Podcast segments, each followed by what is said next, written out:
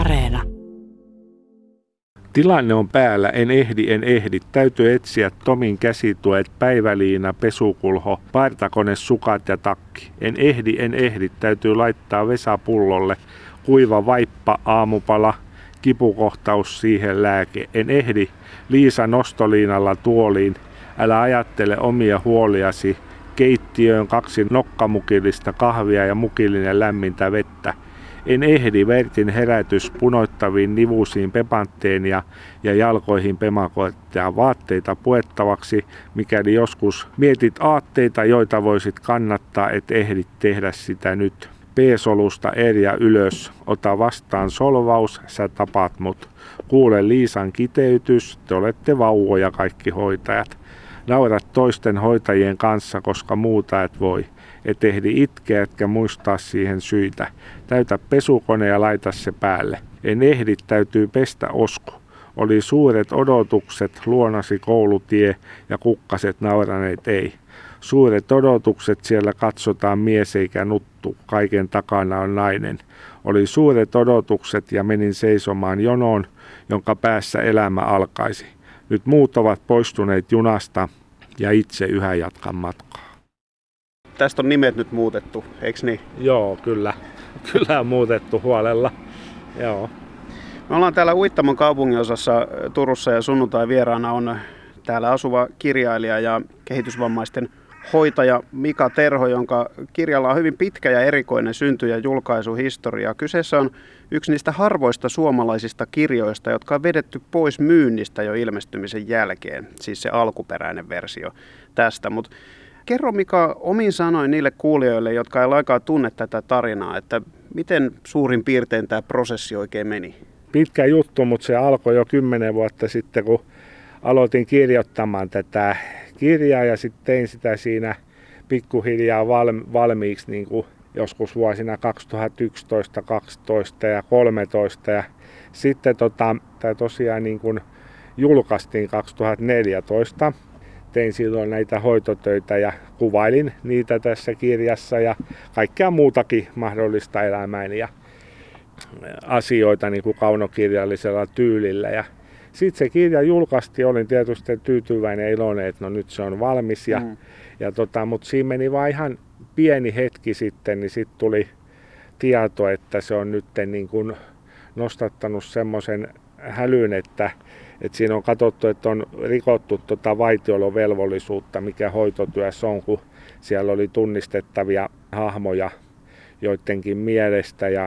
Ja se päätyi sitten siihen, että siitä tehtiin tutkintopyyntö poliisille tästä vaitiolovelvollisuuden rikkomisesta ja kustantaja samantien veti sen pois myynnistä. Ja että se ei kunnolla ehtinyt myyntiin eikä kirjastoihin, niin sitten se jäi se tilanne seisomaan sillä lailla, että se meni tonne poliisille, sitten se meni syyteharkintaan ja sitten se seisoi todella pitkään siellä syyttäjällä 18 kuukautta. Ja kunnes tuli sitten se syyttämättä jättämispäätös, että ei tullut syytettä, mutta sinä aikana tämä kirja oli sitten jo että se ei ikinä niin kuin päässyt ilmestymään kunnolla, että se seisoi sitten vaan paikallaan.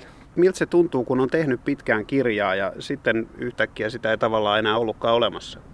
No se on siis henkisesti semmoinen todella hankala ja raskas tilanne, vaikkei uskoisi, mutta et siihen tosiaan liittyy itselläkin semmoista, että on tehnyt pitkään jotain tekstiä ja käsikirjoitusta valmiiksi ja sitten kun se on lopulta valmis, niin tavallaan sen ei anneta olla olemassa. Sitä lukijat ei pääse siis lukemaan millään tavalla, niin se oli semmoinen, se oli vain semmoinen jatkuva jumitus sitten, että sitä asiaa mietti niin todella paljon ja toivoi sitä päätöstä, jonkinnäköistä päätöstä. Ja tietty siinä toivoisi sitten, että kustantaja puolustaisi kirjailijaa, mutta jos se ei niin käy, niin sitten siinä jää niin aika yksin, että sain kyllä sitten Kirjailijaliitolta apua siihen asian selvittämiseen, mutta henkisesti se oli kyllä, meni paljon voimavaroja ja ajatuksia siihen. Ymmärsitkö tai ymmärrätkö nyt sitä kustantajan päätöstä vetää se kirja pois, koska siellä oli tunnistettavia henkilöitä, kehitysvammaisia siellä hoitolaitoksessa? No juu, toki kyllä. Mä ymmärrän sen oikein hyvin, että kustantaja tekee omalta kannaltaan sen päätöksen, että nyt äkkiä kirja pois, mutta Mutta olisin toivonut ehkä sitten siihen just sitä, että tehdään tämä sitten kunnolla valmiiksi ja muutetaan ne kohdat, kun nyt kun on ollut tämmöisiä tapauksia, mitä on seurannut, niin on sitten laitettu toinen painos ikään kuin myyntiin ja kirjastoihin lukijoiden saataville, niin sitä olisi toivonut. No Mika, se ilmeinen kysymys, mikä tietysti tulee mieleen, kun kuulee tämän tarinan, että miksi et sä sitten muuttanut kehitysvammaisten ihmisten nimiä siinä alkuperäisessä versiossa? Se olisi ollut aika helppoa ehkä ja tulee mieleen, että olisiko se nyt yhtään huonommaksi sitä kirjaa tehnyt. Niin, aivan totta, että jos olisin tiennyt tämä, että millainen sotku ja soppa tästä syntyi, niin olisin kyllä muuttanut kaikki nimet, mutta olin niin sokea myöskin niin kuin siinä kirjoittaessa ja siinä niin kuin sitä omaa visiota ja sitä omaa niin kuin taiteellista teosta tehdessä, että en tosiaan niin kuin tullut ajatelleeksi tämmöisiä asioita niin kuin ollenkaan, että mitä tämä niin kuin saattaisi aiheuttaa ja loukkaantuuko joku. Vaan noudatin sitä, eikä tullut ajatelleeksi, että tästä täytyisi nyt niin kuin joka suuntaan sanoa, että olen käyttänyt näitä ja näitä nimiä. Ja sitten se kirja ilmestyi ja sitten siitä syntyi niin kuin tämä suurempi show. Tämä koko prosessi, tämä tutkintapyyntö ja sitten syyteharkinta, se vaikutti sun omaan elämään hyvin monella tavalla. Myöskin tietysti sillä tavalla, että kun Forssan kaupunki oli se syyttäjäosapuoli tässä sun työnantaja, niin ne hoitotyöt myöskin loppui sen lisäksi, että kirja vedettiin pois markkinoilta. Niinhän siinä kävi, että se oli sitten mahdoton tilanne niin kuin jatkaa ja haittasi kyllä sitä puolta niin kuin silloin siinä kohtaa. Minkälaista se oli toi aika sitten olla ikään kuin löyhässä hirressä, kun se syyteharkinta kesti tosiaan pitkälti toista vuotta? Niin, se oli justiin semmoista raskasta aikaa, että kun se alkoi niin kuin sillä, että 2014 toukokuusta ja sitten se loppui siihen, kun tuli, että ei syytetä, niin marraskuussa 2016, niin siinä oli se 1,5 vuotta, 18 kuukautta, niin se oli niin kuin semmoista hankalaa aikaa. No mä koitin itse sitä käsitellä sitten niin kuin kirjoittamalla siitä asiasta niin kuin uutta teosta ja proosaa ja sainkin se sitten tehtyä sen syytetty kirjan, mikä tavallaan kuvailee sekin kaunokirjallisin keinoin niin kuin tätä tämmöistä tilannetta, että kirjailija on niin kuin jumissa ja semmoisessa umpikujassa niin kuin asioiden kanssa. Loppujen lopuksi sä kuitenkin sait tästä niin kuin tavallaan materiaalia ja semmoista maastoa, että siitä tuli yksi kirja ja nyt tosiaan käsissä on tämä uusi versio tästä vanhasta kirjasta, joka vedettiin pois. Niin, sain materiaalia kyllä, mutta olisin halunnut jotain niin kuin iloisempaa ja mukavampaa materiaalia, että poimia niin kuin jostain muualta. Et en sentään ole niin kuin tonttu ja tolvana, että ajattelin, että kirjoitanpa tämmöisen romaanin oikealla nimellä, että saan oikein niin kuin kaikki mahdolliset tahot itseäni vastaan, että keksinpä tämmöisen. Ja sitten mikä voi tulla jollain mieleen, että ahaa, että se koittaa nyt jotain, kostaa jotain kaunoja niin kuin työpaikalle, joten ei mulla ollut mitään sen kaltaistakaan mielessä, vaan mä niin kuin omalta osaltani niin kuin kuvasin sitä hoitotyötä ja mun omia niin kuin tunteita ja tuntemuksia ja ajatuksia, että en mä siinä ajatellut mitään muiden ihmisten niinku reaktioa tai tunteitakaan kylläkään. Mm. No kerropa omasta reaktiostasi sitten, kun tuo hetki tuli, että siitä syyteharkinnasta lopulta luovuttiin ja syytettä ei sitten tullutkaan Forssan kaupungilta sinulle, niin minkälainen hetki se oli? No niin, tämä on just sillä jännä juttu, että nythän niinku luulisi, että on valtava helpotus ja semmoinen niinku hyppi onnesta ja että jes, että eipä tullutkaan mitään, että meni vaan kirja hukkaan ja sillä, että jippii, mutta ei tapahtunut sillä, kun mä muistan sen kyllä hyvin se tilanteen, kun se tuli niinku sähköpostiin ensin näin sen, niin kun aloin sitä lukemaan, että syyttämättä jättämispäätös ja näin, niin olisi luullut, että siitä tulee nyt. Mutta siitä tuli niin kuin tietynlainen helpotus, mutta ei se ollut semmoinen tunne ollenkaan, että nyt tämä niin kuin juttu on niin kuin tässä ja nyt tämä niin kuin loppu, vaan siinä jäi vähän semmoinen niin kuin turhautunut tunne ja keskeneräinen tunne, että no se kirja jäi nyt niin kuin ikuisiksi ajoiksi julkaisematta ja ei se mene niin kuin siitä eteenpäin. Sitten ei se tuntunut semmoiselta, että no nyt voitin tämän jutun ja nyt on kaikki hyvin. Eli se jäi kaivelemaan se kirjan kohtalo. tämä on vähän erilainen keissi kuin vaikkapa Hannu Salamalla tai Karl Ove Knausgårdilla, mutta jotain sukulaisuutta ehkä niihin syytteisiin, mitä heidän kirjoistaan on tullut, vai miten itse näet tämän? Joo, kyllä. Ne on vähän toisenlaisia juttuja, toi Salama ja Knausgårdin tapaukset sikäli, että etenkin Salamalla oli niinku se valtava julkisuus siinä, mutta Salamakin on itse sanonut haastattelussa, että okei, että aluksi se saattoi niinku vähän hivellä itsetuntoa, että nyt niin saa niin paljon huomioon, mutta sitten se kääntyi niinku tosiaan itseään vastaan, että se oli henkisesti hänellekin hyvin raskasta aikaa, ettei siinä sit auttanut mikään julkisuus ja semmoinen, että se on nyt se tunnetun tapaus Suomessa, mitä aina käydään läpi, mutta on näitä muitakin, mutta kyllä se varmaan perusjutulta on samanlaista kaikilla, kun joutuu tämän tapaiseen juttuun. Niin on se syy tavallaan mikä tahansa, niin kirjailijan näkökulmasta se, että jotenkin omaa taiteellista vapautta rajoitetaan tai tekstiä sensuroidaan, niin se varmaan tuntuu pahalta.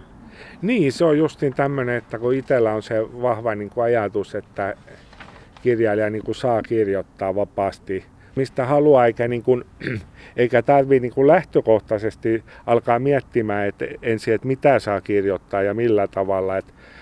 Tuntuu, että se itsellä ainakin sit pysähtyisi kokonaan, jos aluksi joutuu miettimään, että en voi käyttää sitä nimeä, enkä voi kirjoittaa tosta, kun se joku loukkaantuu. Aina joku loukkaantuu joka tapauksessa, että mainitaan tai ei tai miten, niin se ei voi olla se kirjailijan lähtökohta. Tämähän on muuttunut maailma sillä paljon nyt, että nykyisin niin varmaan kustantajatkin katsoo paljon tarkemmin, että mitä julkaistaan ja miettivät sitä, koska niin paljon noussut tai siis madaltunut tämä kynnys ihmisten nostaa kaikkia syytteitä ja ylipäätään loukkaantua. Radio Suomen sunnuntai vieraana on kirjailija ja kehitysvammahoitaja Mika Terho, jonka kirja Pattaja rakastettu niin ilmestyi viimein tänä vuonna tällä nimellä. Vuonna 2014 alkuperäisversio ilmestyi toisella nimellä ja se siis vedettiin pois myynnistä ja silloinen työnantaja eli Forssan kaupunki laittoi asian syyteharkintaan. Mika Terho, minkälainen on tuommoinen poliisikuulustelu, jossa keskustellaan kirjallisuudesta ja tästä syyteharkinnan kohteena olevasta kirjasta?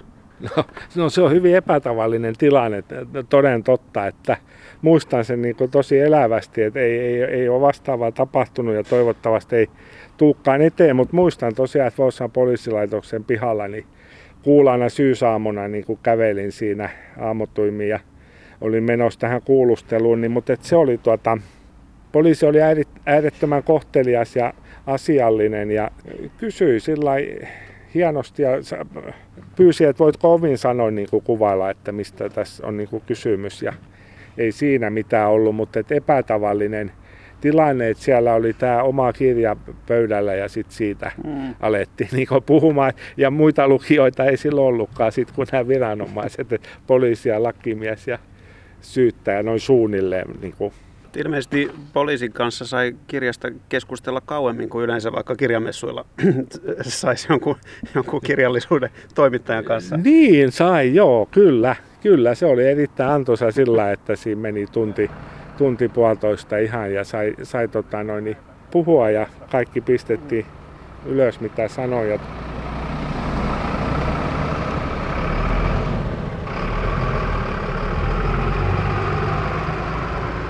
Venäläinen kaveri kiteytti hyvin jo vuonna 1991, some boy has a girlfriend, but Mika has a potter friend. Mahdollinen mutina, mitä punaviinilasien takaa nyt kuulen, ei kauheasti minua kiinnosta. Olisi kiva juoda viiniä, jos voisi samalla tällä lailla lukea kirjaa ja keskustella. Mutta en voi, siksi me puhumme eri asioista. Siksi puheet olutmerkeistä ja viskeistä jättävät minut kylmäksi. On kuitenkin kyse elämästä ja kuolemasta. Olen milloin tahansa valmis ainoana seurueesta skoolaamaan ja juomaan piimää törkistä, jos sillä tavoin pysyy raittiina. Vieläpä niin, että puolet sisällöstä valuu rinnuksille, sillä valinta asetettiin selvänä ja suoraviivaisena, haluatko elää vai kuolla. Äkkiä ilmestyi kohtalotovarita pimeyden keskelle. Yksi sanoi, pidä tästä kiinni kuin koira luusta. Toinen laski valtavan kakolassa betoniin hakatun kouransa olkapäälleni ja mörisi. Me ollaan kaikki samassa veneessä ja sun on aika oppia se. Niin valitsin elämäni ja tarnasin siihen kiinni kuin ravistaakseni esiin jokaisen tuhlaamani päivän, tämän ainoan elämän. Jos joku väittää tylsäksi ja tiukkapipoksi, en suoraan sanottuna välitä pätkääkään. Ja jos joku vielä mutisee jotain vastalauseita, ettei noin voi elää, niin palautan hetkeksi kauniin kommunikoinnin viinin ja ruusujen ajalta ja vastaan painukoot vittuun. Pattaja rakastettu, niin se on monella tavalla tämmöinen tunnustuksellinen romaani. Voisi sanoa autofiktiota, niin kuin yleensä nykyään aika usein sanotaan, ja tajunnanvirta tyyliä. Ja minä en ole edes keittiöpsykologi, mutta luettuani tämän ja myöskin sen syytetty kirja, jossa puret tätä syytteeseen joutumisen tuskaas, niin minulle tulee sellainen kuva, että sulla on elämässä ollut 3 jonkinlaista addiktiota, joista ainakin ensimmäisestä olet päässyt eroon, ja ne on addiktio alkoholiin, addiktio naisiin ja addiktio lauseisiin. Mitä sanot tästä mun diagnoosista? Allekirjoitatko tämän? No joo, tosiaan on niin aika mielenkiintoisesti muotoiltu ja sanottu niin kuin nämä 3. No joo, kyllä siis tämä alkoholiaddiktio ja riippuvuus tietysti on ollut ja pysyy, mutta tilanne on nyt niin kuin kuitenkin se, että tulee nyt lokakuussa, että on ollut niin kuin 20 vuotta raittiina, tulee 20 vuotta täyteen, että se on kuitenkin aika pitkä aika, niin se on nyt niin kuin hyvin pysynyt niin kuin tämä addiktio aisoissa, ja olen sitten tosi kiitollinen. Se on se tilanne siinä tällä hetkellä, ja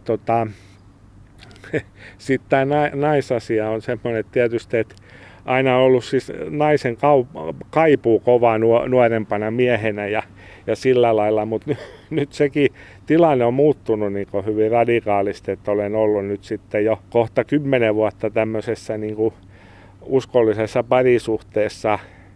parisuhteessa yhden naisen kanssa, niin voi sanoa, että sekin on aika lailla tasainen tämä naistilanne.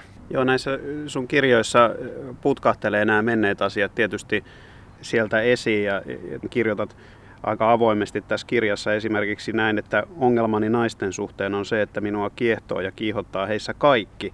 Onko tämä sellainen aihe, että pelottaako sinua kirjoittaa tästä aiheesta? Ja että pelottaako vai? Niin. Olipas jotenkin vaikea kysyä, pelottaako, niin kuin missä mielessä pelottaa? Semmoisesta voi tulla sanomista. No voihan siitäkin joku loukkaantua, mutta kuitenkin se on sillä lailla aika vilpitöntä, sit, jos kirjoittaa omasta niin kuin, vaikka ihailustaan tai halustaan tai semmoista. Että eihän siinä nyt lähtökohtaisesti mitään pahaa ole, että jos nyt niin kuin, ihailee jotain naista tai niin kuin, haluaa jotain naista, niin eihän se nyt sinänsä ole synti, mutta et mihin aikaan se liittyy. Ja se tietysti, että enemmän pelottaa niin kuin palaute, mitä kotona tulee, jos ollaan nyt jostain vieraista naisista puhumaan niin kuin, tai kirjoittamaan kauhean paljon. Että siinä niin kuin ehkä se, mutta muistelen nuoruutta ja kaikkea tuommoista. Niin, mutta en nyt pelkää sitä, että joku nainen nyt siis suoraan kauheasti loukkaantuisi, että mitä sä tuommoisia menet nyt kirjoittamaan. Siksi juuri ja sen tähden ajan uusavuttomana takaa uusarmollista lausetta. Lausetta, joka perinteestä vahvistuneena hohtaisi jotain uutta, olisi kuin kiiltomato yössä, ropo rahanvaihtajien pöydillä. Lause, joka olisi soiva, elastinen, vahva ja yksinkertainen. Lause, joka hellänä läpäisee farkut ja pikkuhousut ja on perillä. Käy taloksi, ymmärtää, tukee, ottaa ja antaa. Lause, joka kantaa ison miehen ulos kuin joutsenen paletista. Lause, joka käyttää näkyväistä maailmaa hakukoneena ja poimii siitä tarvitsemansa. Feministisen lihaskimpun, maskuliinisen emäntäkoulun, erektiotaan esittelevän ladyboyn, häpyään peittelevän karvarinnan, lauseen, johon kalu solahtaa ja koira älähtää, kun kalahtaa. lause, jossa jo tiedämme rakas kallistuvamme orgasmin puolelle ja muut saavat sisustaa. Lauseella ympäröidä lauseen, joka säästyi Turun palosta, naija lisääntyi, pulpahtaakseen äkkiä pinnalle hameen alta Forssassa, siis lause feministien leipäkorista ja sovinistin lompakosta.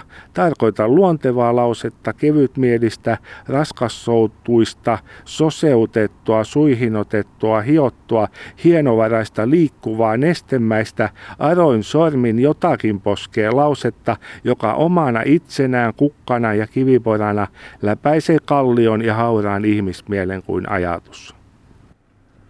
Sunnuntai vieraana kirjailija, hoitotyön tekijä Mika Terho. Ja Mika, näissä sun oma elämän kerrallisissa kirjoissa tulee ja menee asioita, ja menneistä ja muista addiktioista muun muassa jo puhuttiin, mutta sun addiktios lukemiseen ja kirjoittamiseen, se lienee kuitenkin se kaikkein, voisiko sanoa, pysyvin asia sun elämässä.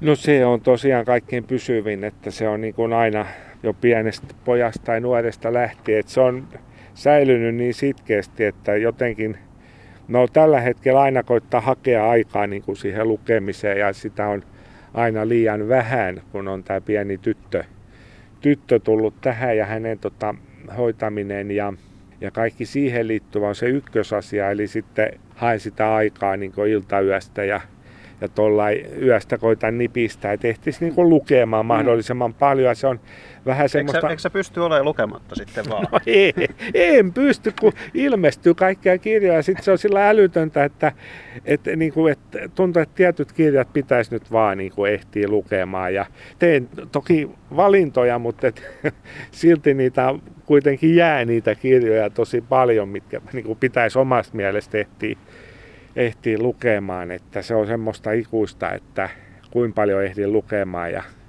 kuinka paljon haluaisin lukea vielä lisää. Mutta sä et pidä tätä niinku semmoisena ongelmallisena addiktiona? No ei se nyt samanlaisia ongelmia tule, että jos sä niinku luet 2 kuukautta tai ryyppäät viinaa 2 kuukautta, niin siinä on niinku toisen tason ongelmat. Että se on aika huvittavaa sinänsä, että mitä lukeminen ongelmia voi aiheuttaa, mutta no jos se menee niinku liian pitkään, niin voihan siitä sit ihmissuhteita semmoiset kärsii, jos toinen tai vaan aina vaan niinku lukee, niin eihän sit pysty niinku mitään muuta enää tekemäänkään. Että. Lukemisen lisäksi toinen pysyvä addiktio on se kirjoittaminen. Tuossa kirjassa mainitaan, että olet forssalaista undergroundia.